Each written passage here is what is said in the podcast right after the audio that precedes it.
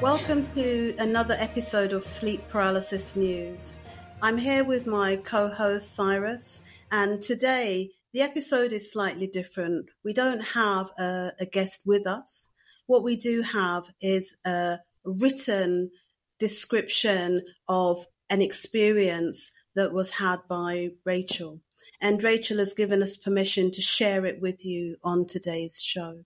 So what I'm going to do, I'm going to read it through so that we can all be on the same page. And then we'll have a conversation about the experiences that Rachel discusses.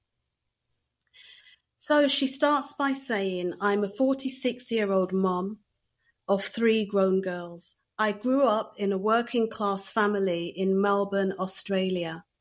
I have one older brother and a younger sister. My childhood was mainly good but I rebelled against everything as a teenager and lived out of home from the age 14.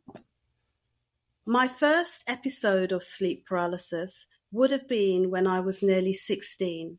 I was asleep on the couch in the house I was living in, and I wasn't taking any drugs or alcohol. I felt like I had woken up and opened my eyes there was a dark shadow person coming towards me, and I knew I had to move. I could not move, awake but unable to move. I couldn't breathe, and I knew if I didn't wake up, I would die. In my head, I was screaming at myself to get up. Every muscle in my body felt like it was weighed down by tons of sand. Finally, I managed to sit up. The shadow person was gone, but I was terrified. I had just nearly died. I tried not to go to sleep for weeks after that incident. As time passed, I dismissed it as a bad nightmare until it happened again and again. The thing what happens to me is that I don't dream of something happening to me somewhere else. It's always where I am, Often the faceless shadow will come through a window of my room. It's like I feel it before I see it. I feel the weight on my body and the realization in my dream that I am held down by sleep whilst I'm awake. These days I can manage to scream out for help. My husband knows if he hears me making the most ungodly sound while sleeping that he needs to physically pull me up into a sitting position.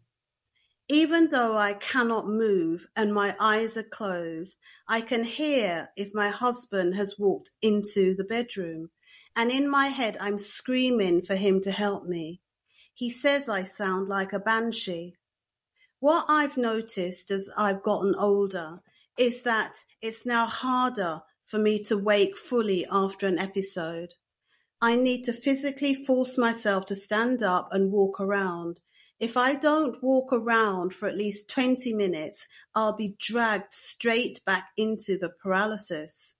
If I sit still, I cannot stay awake. My eyes sometimes will literally roll back into my head. My poor husband. He thought I was possessed when we first met. He's learned to live with it and helps where he can. Sometimes I can go a few months without any episodes, but that's rare. At the moment, I would average two to three times a week. I have tried many things to see if anything could help, as I was not getting too much sleep. Was it that I'm not sleeping enough? Am I sleeping too much? Could my diet be a factor? Could drinking alcohol be a factor? What about the electronics in my room? Meditation, crystals, breathing exercises? Could smoking a joint lessen it or increase it? There seems to be nothing I have found as yet to either explain it or cure it. I was prescribed sleeping tablets. They didn't help. I live a comfortable life now. There's no abnormal stress or worries. I have a good job, great friends, and I'm generally very content as a rule. Now, the question I always ask myself is, is it neurological or paranormal? Possibly both. Perhaps there's a part of my brain that is wired a tiny bit differently, so I can be mentally awake and physically asleep. I'm in the in between. Perhaps I'm not welcome there, and the shadow men come to scare me away. Maybe they want to keep me there, and that's why they drag me back down with all of their force. I know in some cultures they believe it's demons coming to kill you. I have no idea what to believe. Only that it's not a nightmare, for nightmares change. This is always pretty much the same. And that's it in terms of Rebecca's experience. Is there any initial comments from that, Cyrus? well, that was well written, and you read that very well. My goodness, you guys are some good storytellers. Uh, I think the first thing that came to mind for me was okay, she's being operated based on fear. They got her because she fears it. And once once they got you fearing this, then the episodes are more uh more intense, they more frequent, you know, so she's got to find a way to battle it and all those factors that she said. Is it could it be alcohol? Could marijuana help? Is it uh, your TV? All those factors probably play a, a, role. You don't know what percentage and how much of effect, but all of those factors, sleep hygiene, all that is um, interplaying in all this. But I think the biggest one is fear.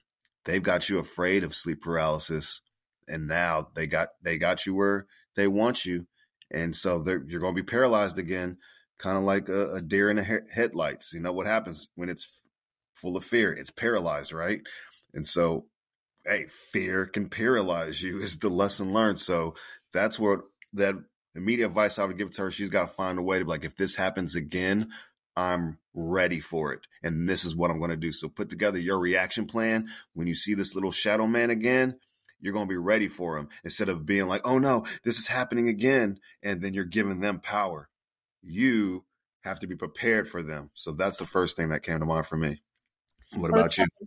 So you're saying like that while she's awake, she's got to kind of consciously kind of script it, kind of man up, know how she's going to deal with it so that she takes that energy into her sleep state and can mm-hmm. confront and can confront the experience.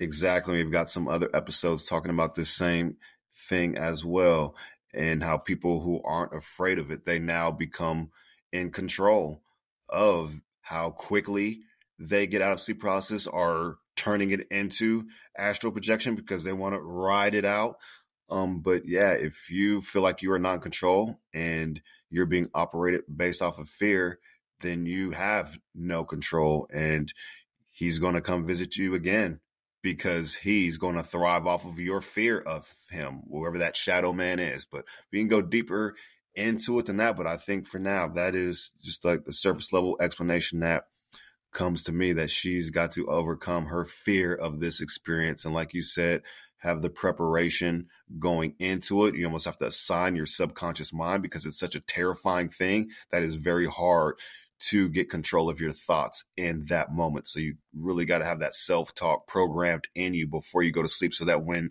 the moment comes, you'll be ready. Like I said, like I knew this was going to happen and this is what I'm going to do about it. You know, I know as you say that, um, for me, I know that I got angry with them. I think I was just so tired. And it was like, whilst I was awake, I said, I can't do this anymore.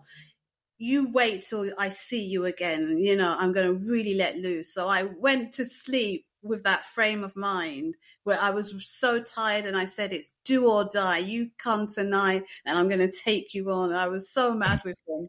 you know? Yeah, you were standing there sounding like someone's tired of being bullied and you finally came to school one day like this is it and you're waiting for them. Yeah, you changed. You changed the game, the perspective. But I appreciate her sending in that letter. If anybody else wants to send their story or be on the show, showing your face. We are here on episode 10 right now. So anybody who wants to yes, contact Mimi. us, look gone. at the info under the YouTube video, and that's where you send your information and your story. And thank you guys all for joining us for this episode 10. Please check out our other ones. Thank you, Sheila Pryce. Have a good one, everybody.